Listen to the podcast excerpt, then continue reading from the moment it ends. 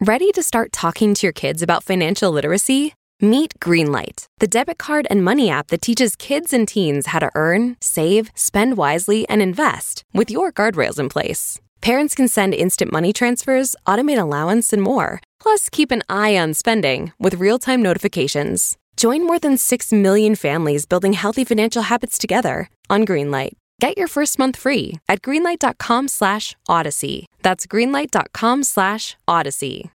Were you ever in Rainbow Village in 85? Get the fuck off my property. Were you? Get the fuck off my property. You know what that fucking means? I'm calling the police, motherfucker. All right. Gee.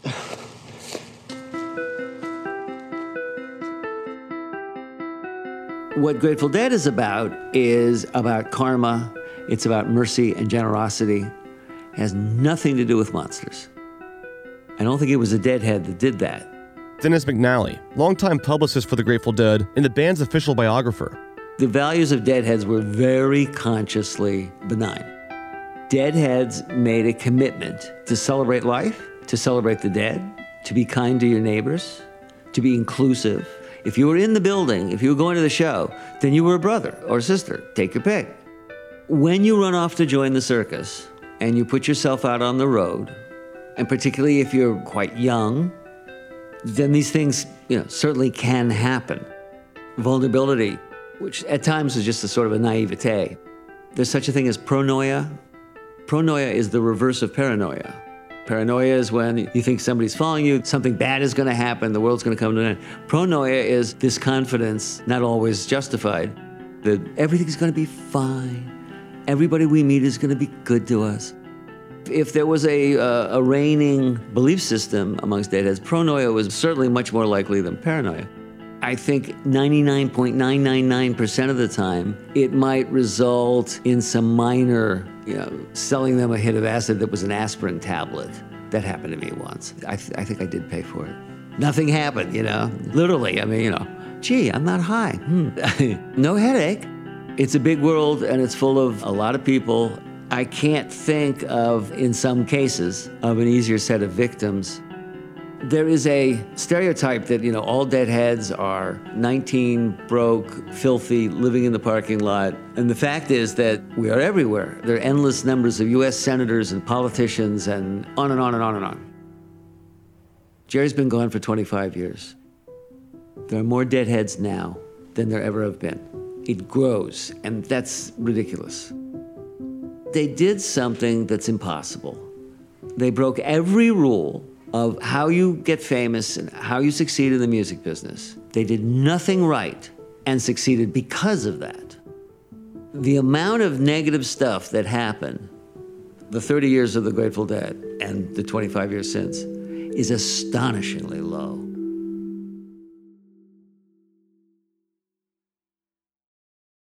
Was at a crossroad in this story. Where do I go from here? Through all the people I've met and the stories I've heard, it feels quite possible that Ralph International Thomas did not commit these murders. 35 years later, sadly, there's just no way to know for sure, barring something like a confession. At this point, Bo is out of the picture. Pretty sure if I tried to knock on his door again, he'd just shoot me. Weston, on the other hand, was being much more helpful. And this I truly did appreciate. I reached out to Weston again to arrange one last conversation. My approach this time was going to be a little different. I'm going to put my own personal speculation to the side and simply confront Weston with some court documents. Throughout Ralph's entire appeal process, many people testified about what they knew, and Weston's name comes up a lot. I want to show Weston these documents. For all I know, he's never even seen them before. I'm going to play you a mostly raw conversation between Weston and I, occasionally interjecting with some personal thoughts, mostly in hindsight. I met Weston at his storage unit again. This time, he was playing Grateful Dead music from his phone the whole time I was talking to him. In case you're wondering where that's coming from.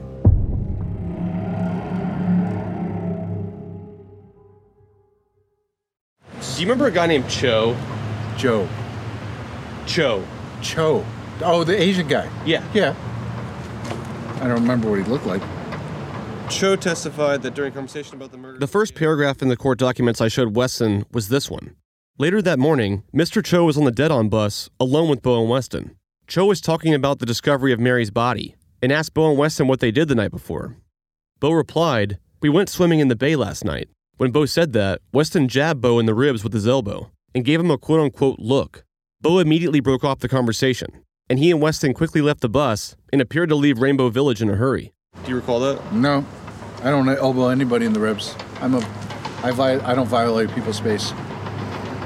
I mean, that's why I was a dancer. You know, I got my three feet of vortex, and I would always apologize if I ran into s- touch somebody, and it usually never happened. One every five or six shows, I would actually touch somebody. The last time you saw Bo was that day in Berkeley, right? Where you kind of had the interaction with Yep. him. Yep.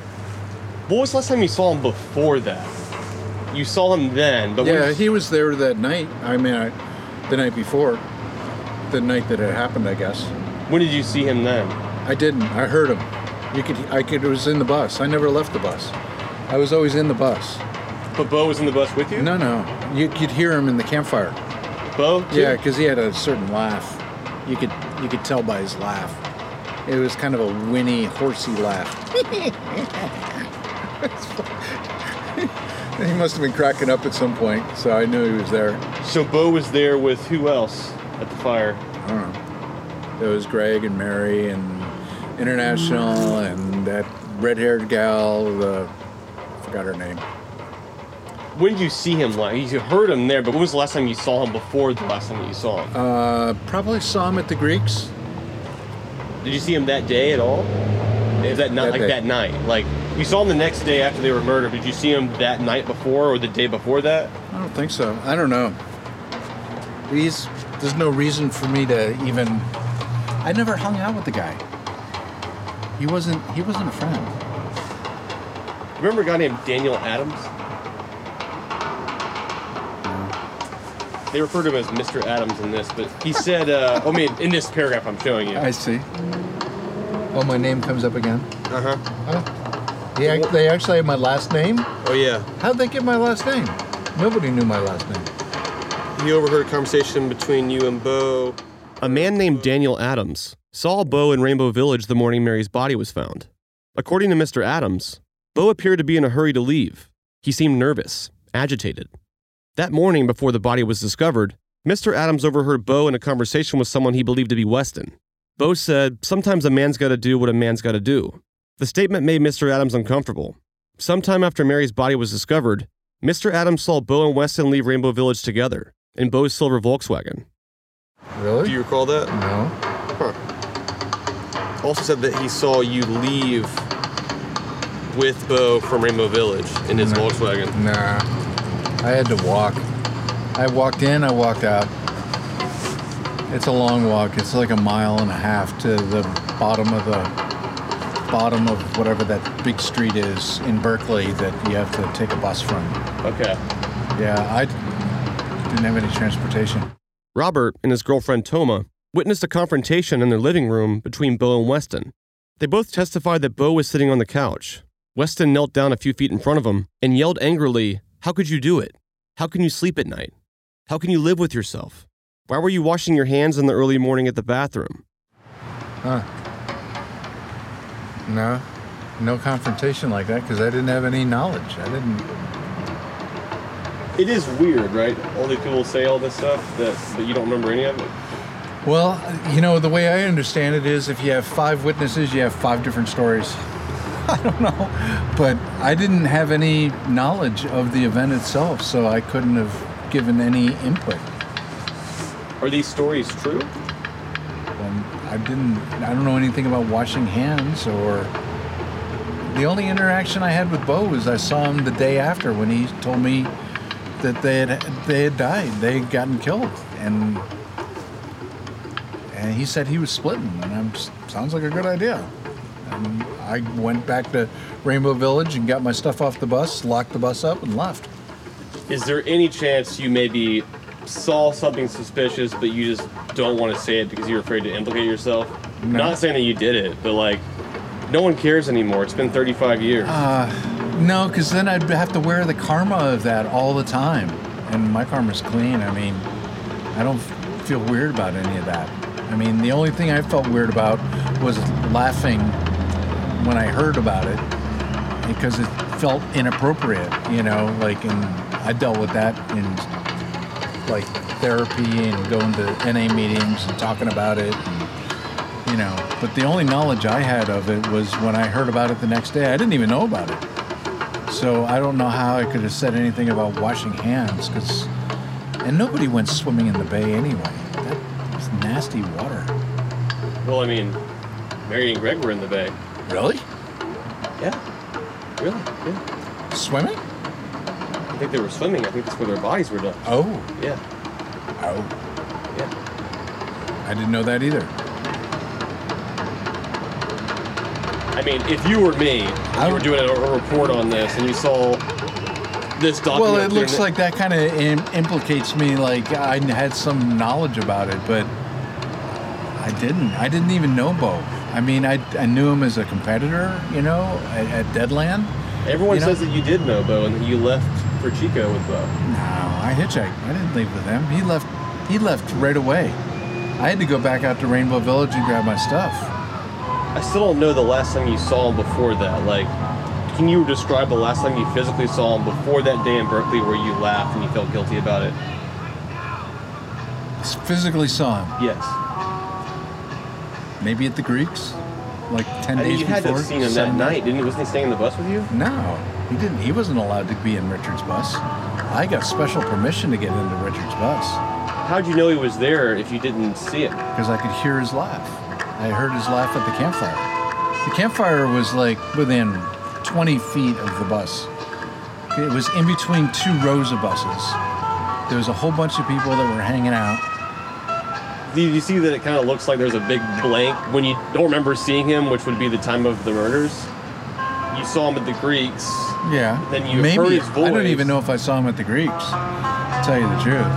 I mean, probably. You know, he's he's a peddler like me, so he's going to be somewhere up on the strip on Shake, Shakedown Street. You know. But him and I were competitors. We weren't friends. It's just strange to me that all these different people would have these stories that associate you and Bo differently than the way you're remembering it. And just the odds of them all being wrong or remembering them incorrectly or lying or seem slim, you know? Well, I don't know. I didn't have any. I never confronted anybody on it because I didn't have any knowledge about it to confront anybody with. So, I mean, I would know if I had feelings about that. You know, if somebody had done something wrong, I'd have to carry the karma with that with me all the time, and it would ate a hole in me.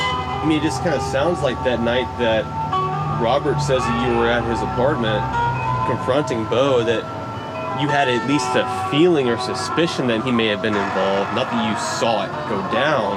Who's Robert? The guy who Bo was staying with, and he recalled. I talked to him recently. Maybe he they were staying together, but I, Yeah. I wasn't. I he was. recalls you being at his house the one night in his living room confronting Bo, and the next day Bo up and vanished entirely. But you were asking him, "How do you sleep at night? Why were you washing your hands?"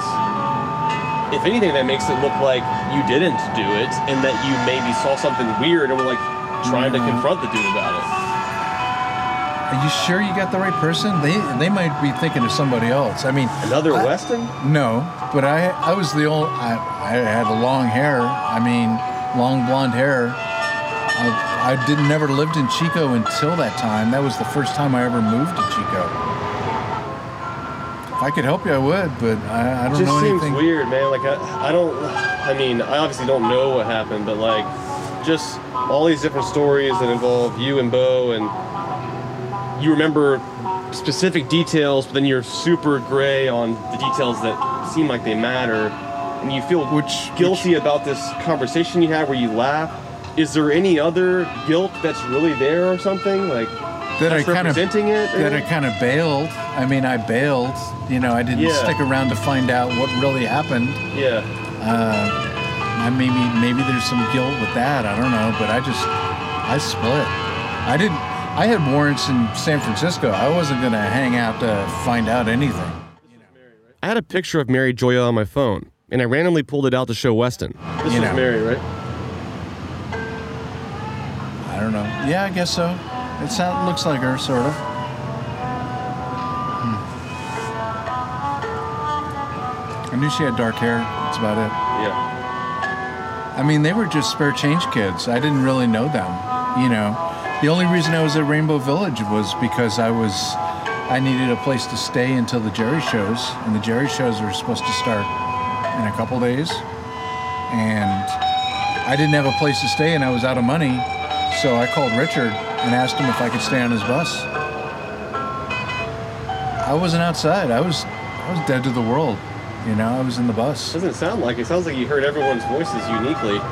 Well, you know, I'm laying down. You know, you Were can you hear. asleep early for some reason? Did you not feel well? Or? No, it was nine, ten o'clock. I mean, there's usually go nothing to sleep do. early? There's nothing to do there. I mean, there's there's no electricity. There's no TVs. I mean, there's no cell Work at a phones. party or and I'm not. I'm not the nighttime social guy. I'm I'm the guy that gets up at 4:30, 5 o'clock every morning, and I get more done by 9, 10 o'clock in the morning than most people get done all day. When did you wake up the next day?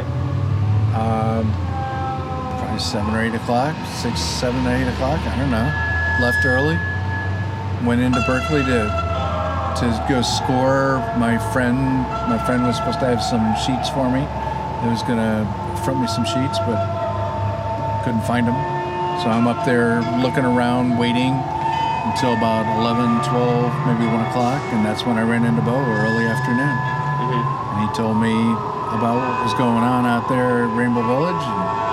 I couldn't believe it; didn't sound right. But he said he was leaving. Sounds like a good idea. But by the time I got, I mean, he was gone. He left on his own. But I don't think he had a car. He had a car? Yeah. Wow, I didn't know he could afford a car. People spotted you and him in the car together. No way. What? You must, they must have gotten me confused with somebody else. I went back to one of my questions again, one that was really bothering me. He saw Bo outside Rainbow Village the day after the murders, and they talked to each other. So they clearly knew each other before that. So when was the last time Weston saw Bo before this? Literally any instance of seeing him at all before that. But do you remember when you last saw Bo before that? Why would I? I mean, just how you remember anything else. He wasn't a friend of mine, so I don't. You saw Bo that next day in Berkeley. Yeah. You obviously knew of him Yeah, because you spoke to each other. yeah. We're. But when was the last time you saw him before that? I have no clue. Maybe at the Greeks. Maybe When was that? like a week and a half before, seven days before, eight you, days before. So you never physically saw him in Rainbow Village that time? No, no, because I didn't hang out at the fire. I wasn't a nighttime person. But you knew he was there. Yeah, You never saw him with your eyes. no, Who did you see with your eyes then? Anybody? nobody, because I was in the bus. What time did you get into the bus? Probably 7:30, 8 o'clock. It was already dark. So you didn't see anybody as you walked towards the bus? The only person I saw was Hans. Oh no, that was the next day. That was the next day I saw Hans. For some reason, he's calling Klaus Hans now. It just seems odd that you were able to kind of slip in and slip out. You were conveniently there. But all you did was hear stuff. You didn't see anything. Right? Yet you're sort of implicated in these stories with Bo of having more knowledge. But you don't remember the last time you saw Bo except for that one time in Berkeley. Do you see how it looked for me? Like, as someone who's kind of putting together an investigative report. You know what I mean? Yeah. Doesn't look good, right? I don't care. That I don't.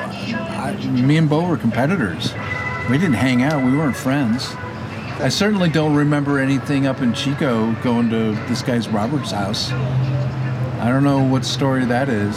Is he misremembering? Because I, I certainly didn't confront anybody because I didn't have any knowledge to confront anybody with. So I don't know what to say. They must. They must. They must have thought got somebody else and thought it was me or something. Because I'm not a confrontational guy. I don't. I don't address people on their shit. It's not my place. I mind my own fucking No history business. of confrontations with anybody, anything? Not that I can think of.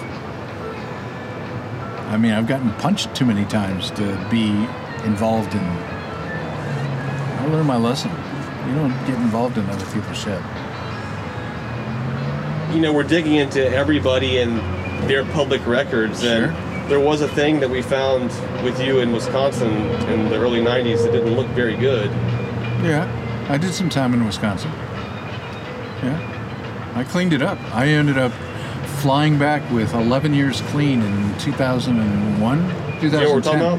Huh. The assault?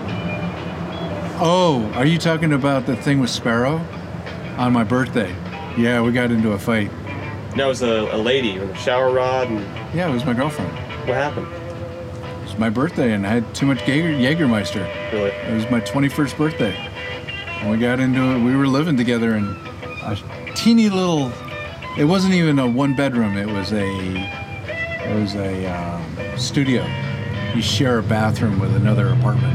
Yeah. One of those college college room deal kind of things. Yeah, we lived together probably almost a year, and then we ended up moving someplace else, over to I forget what the name of that street was. It didn't break us up. I did I did some time on it, but we were still we hung out. We still we stayed as a couple. They made it into more than it was. Whatever. Yeah. They made it seem like I beat the hell out of her with a curtain rod or something like that. But it wasn't. No? What really happened? It was a drunk argument. We were both drunk and it was over missing missing LSD. Me and Sparrow, we, we were a couple probably for seven more months. Mick, can I be honest with you? Sure. I feel like you're not telling me the truth.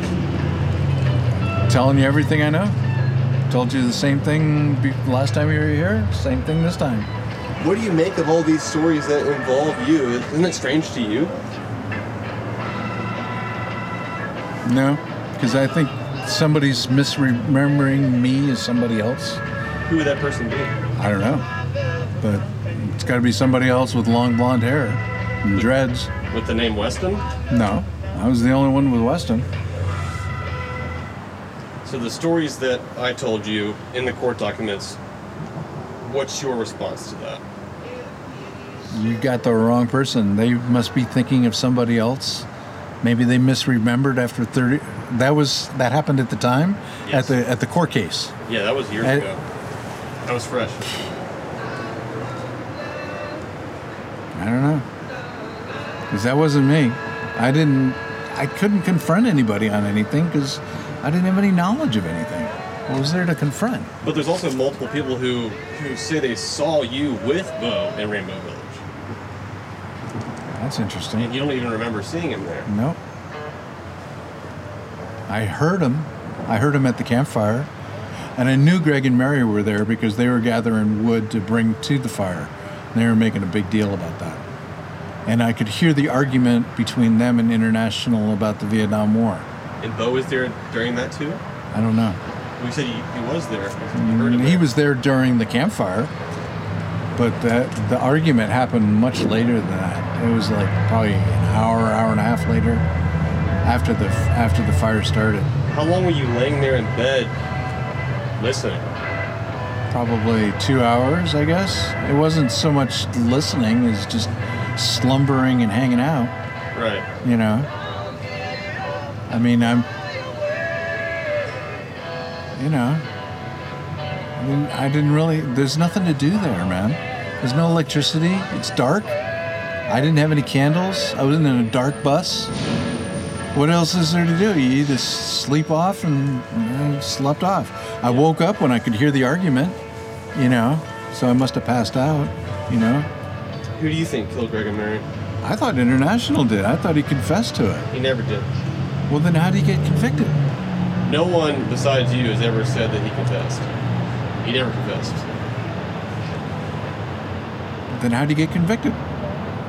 Bad circumstantial evidence of being the black guy in Rainbow Village. Yikes. That's ugly. Yep. If I knew something, I'd tell you, but I don't have any knowledge. I didn't even physically see people. I just heard, overheard people that I think that were at the fire, and the argument between the the two kids, the spare change kids, and International over Vietnam. That's why I'm thinking it's just a mistake. You know, mistaken. They got me. Maybe they, because I don't remember them. So how would they know me? Maybe There's a lot of different people who are pointed to you. not like more than three people. yeah, more than three people. Interesting.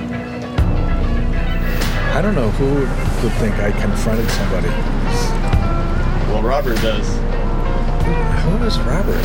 I mean, I asked him again and again, and he is very certain that it was you. I wish you the best of luck in your search. Thank you.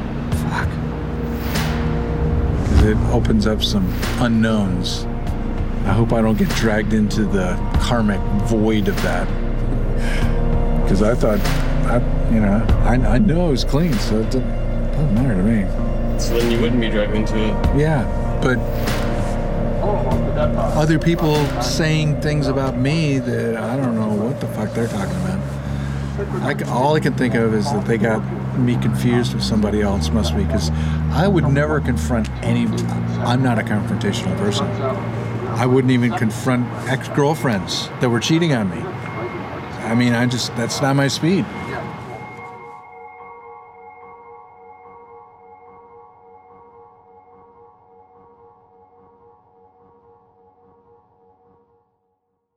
Knowing how to speak and understand a new language can be an invaluable tool when traveling, meeting new friends, or just even to master a new skill. But it's not always simple when you're bogged down by textbooks and structure classes. That's why so many people trust Rosetta Stone. Rosetta Stone is the most trusted language learning program, available on desktop or as an app. It truly immerses you in the language you want to learn, like Spanish, French, Italian, Chinese, and more. You won't just be studying English translations. The Rosetta Stone intuitive process helps you pick up a language naturally, first with words, then phrases, then sentences. Don't put off learning that language. There's no better time than right now to get started. For a very limited time, listeners can get Rosetta Stone's lifetime membership for 50% off. Visit rosettastone.com slash rs10. That's 50% off unlimited access to 25 language courses for the rest of your life. Redeem your 50% off at rosettastone.com slash rs10 today. Do you ever wish you could become a detective and help find the clues to the case? How about all of that in a mobile game that you can take anywhere? In June's Journey, each scene leads to a new, thrilling storyline. Uncover the mystery of June's sister's murder and find out about scandalous family secrets. The gameplay lets you find hidden clues as you investigate a murder mystery. Escape to a bygone age of mystery, danger, and romance. Let your imagination run wild when decorating your island estate and collect scraps of information to fill your photo album and learn more about each character. Whether you're craving a good mystery or looking for an escape, you can immerse yourself in the world of June Parker. June's Journey is a hidden object mystery game with a captivating detective story taking you back to the glamour of the 1920s with a diverse cast of characters. Each new scene takes you further through a thrilling murder mystery story that sets the main protagonist, June Parker, on a quest to solve the murder of her sister and uncover her family's many secrets. I travel so much while working that I personally love to play it while sitting around airports with all of that free time I have. Can you crack the case? Download June's Journey for free today on iOS and Android.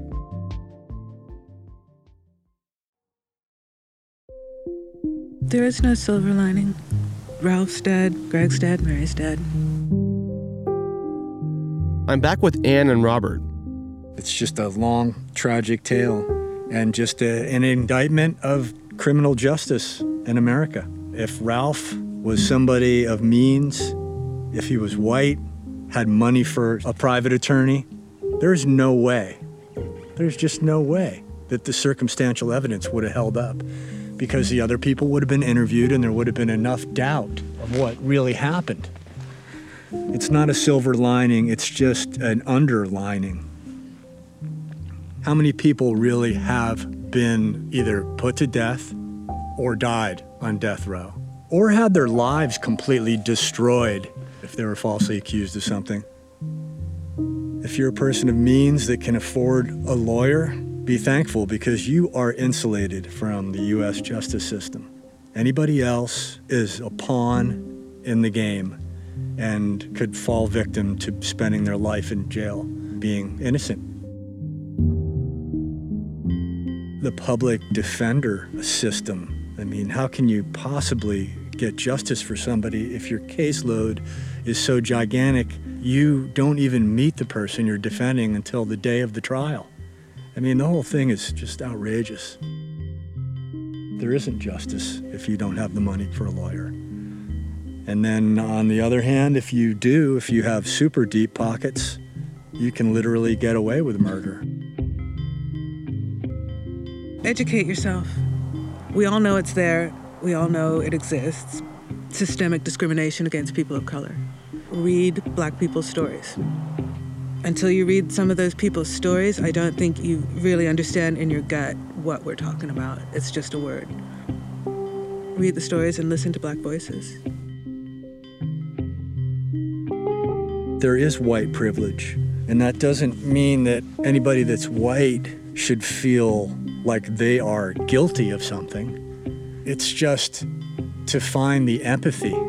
Ask yourself if you're white, when was the last time the color of your skin impacted your financial outlook, your social outlook, your everyday existence? When was it that your, your skin color, that your white skin, caused you a problem? I, I personally, I've never had that problem. You know, I think that the whole deadhead thing, you kind of had some empathy drilled into you just because, in a small way, not in any way is it equal, but there was a long, long time where just having long hair, maybe kind of a bit of a ragamuffin, the police definitely would shake us down. I mean, that's one of the reasons why I was really happy to get out of uh, suburban New Jersey. We would get pulled over just because we had Grateful Dead stickers on our car and we had long hair. That was probable cause. We were profiled. I mean, it happened to all of us, right? I mean, get out of the car right now, put your hands up against the car. You're like, what did we do? And they would just say, we smell marijuana. No, you don't, you know? We've learned our lesson, you know? I mean, sometimes they were probably right. You know, that was probably a big empathy building thing for a lot of the, the heads. I mean, there's not a big spectrum of color in the whole deadhead culture, but there is a very open mind. Everybody was embraced that I ever experienced. You have a lot, a lot, a lot of great people, a lot of beautiful people, a lot of just really super creative people. Actually, it was a place for like a clearinghouse for social causes. And the Grateful Dead funneled a lot of their money through the Rex Foundation into those causes.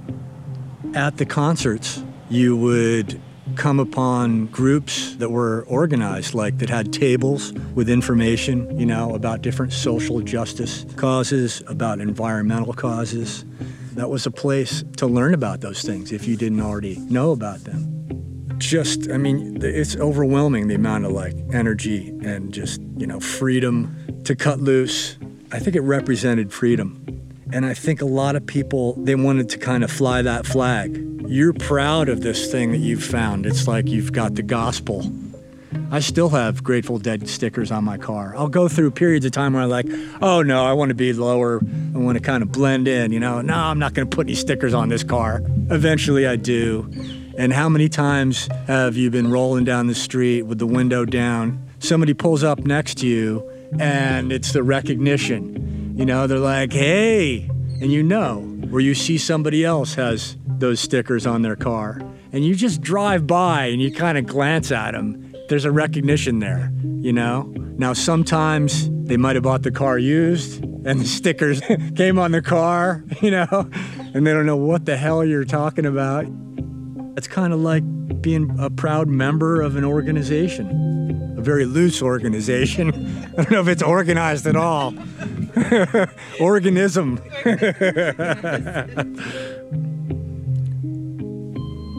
you know, I'm not a religious person. I'm just not like I've never been into like organized religion, and that's fine. You know, I mean, I know that most of the world does that. That's their group. But when I found the Grateful Dead And that scene, it was almost a religious experience without all the trappings. You kind of look around and everybody is in the same mindset. You're all connected.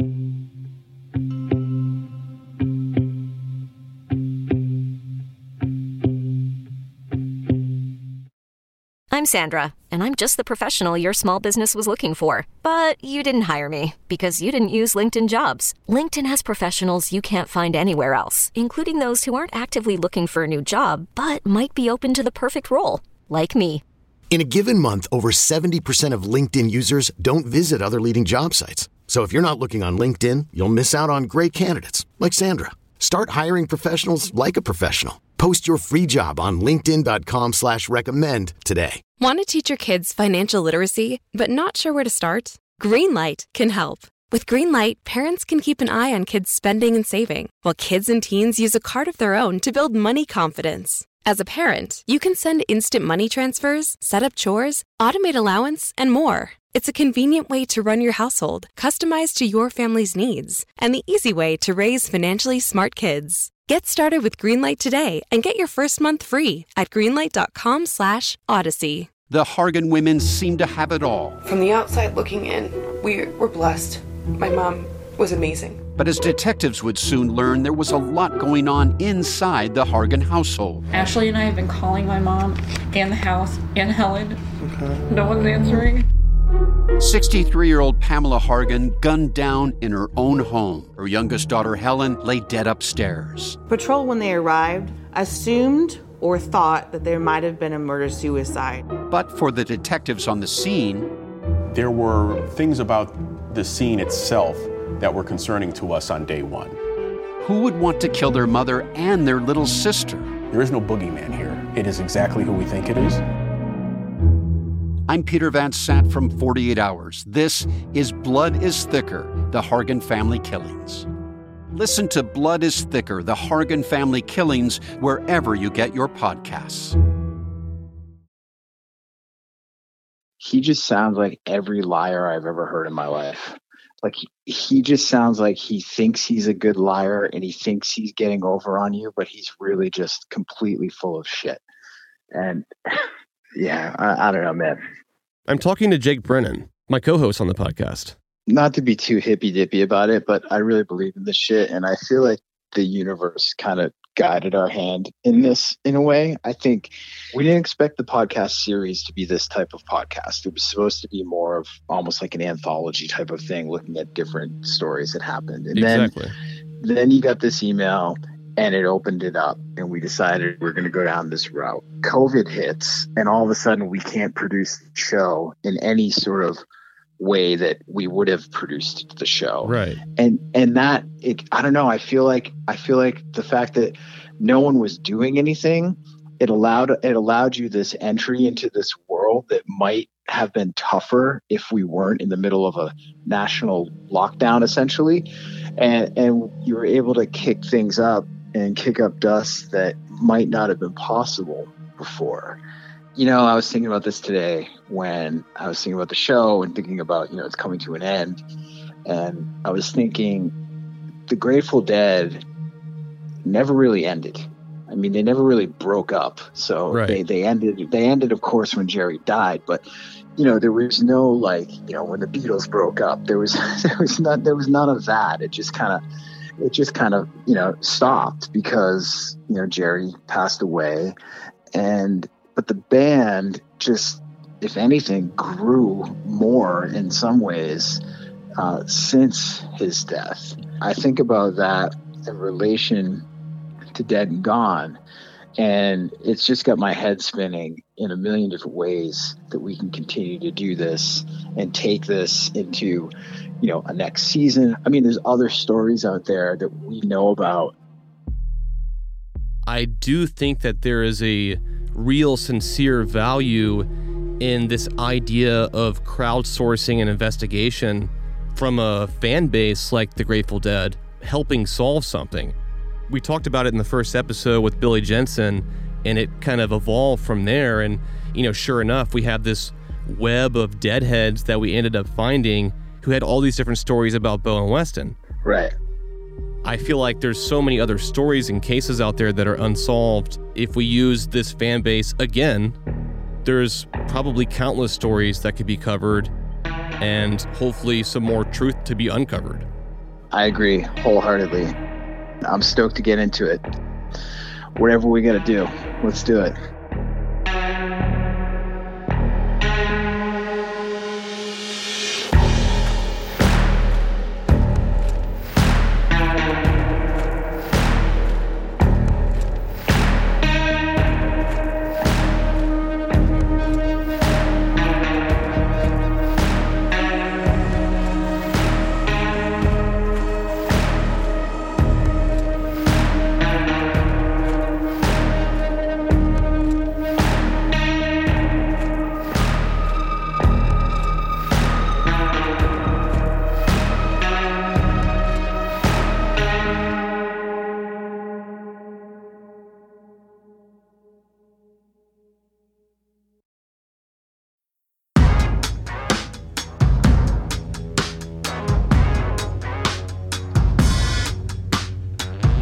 For checking out Dead and Gone.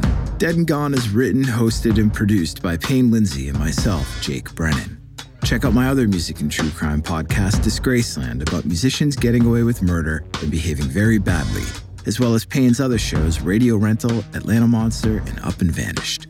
Dead and Gone is a production of Tenderfoot TV and Double Elvis and brought to you by Cadence 13 and executive produced by Donald Albright, Payne Lindsay, Brady Sadler, and myself. This show is produced by Mike Rooney, mixed by Cooper Skinner, music by Makeup and Vanity Set, with additional music services by Ryan Spraker, edited by Sean Cahalan, production coordination by Matt Bowden, copy edited by Pat Healy, writing assistance by Taylor Bettinson, cover design by Matt Mills for mattmillsart.com. Special thanks to Oren Rosenbaum and Grace Royer from UTA, Ryan Nord, Jesse Nord, and Matthew Papa from the Nord Group, Chris Corcoran and the Cadence 13 team, Beck Media and Marketing, Station 16, and the teams at Tenderfoot TV and Double Elvis. Thanks for checking out Dead and Gone. Episodes drop every Thursday. Please make sure you're subscribed to the show wherever you get your podcasts. If you like what you hear, leave a review on Apple Podcasts or give us a shout out on social media with the hashtag Dead and Gone, and you might win a free Dead and Gone show poster designed by Nate Gonzalez. Thanks for your support.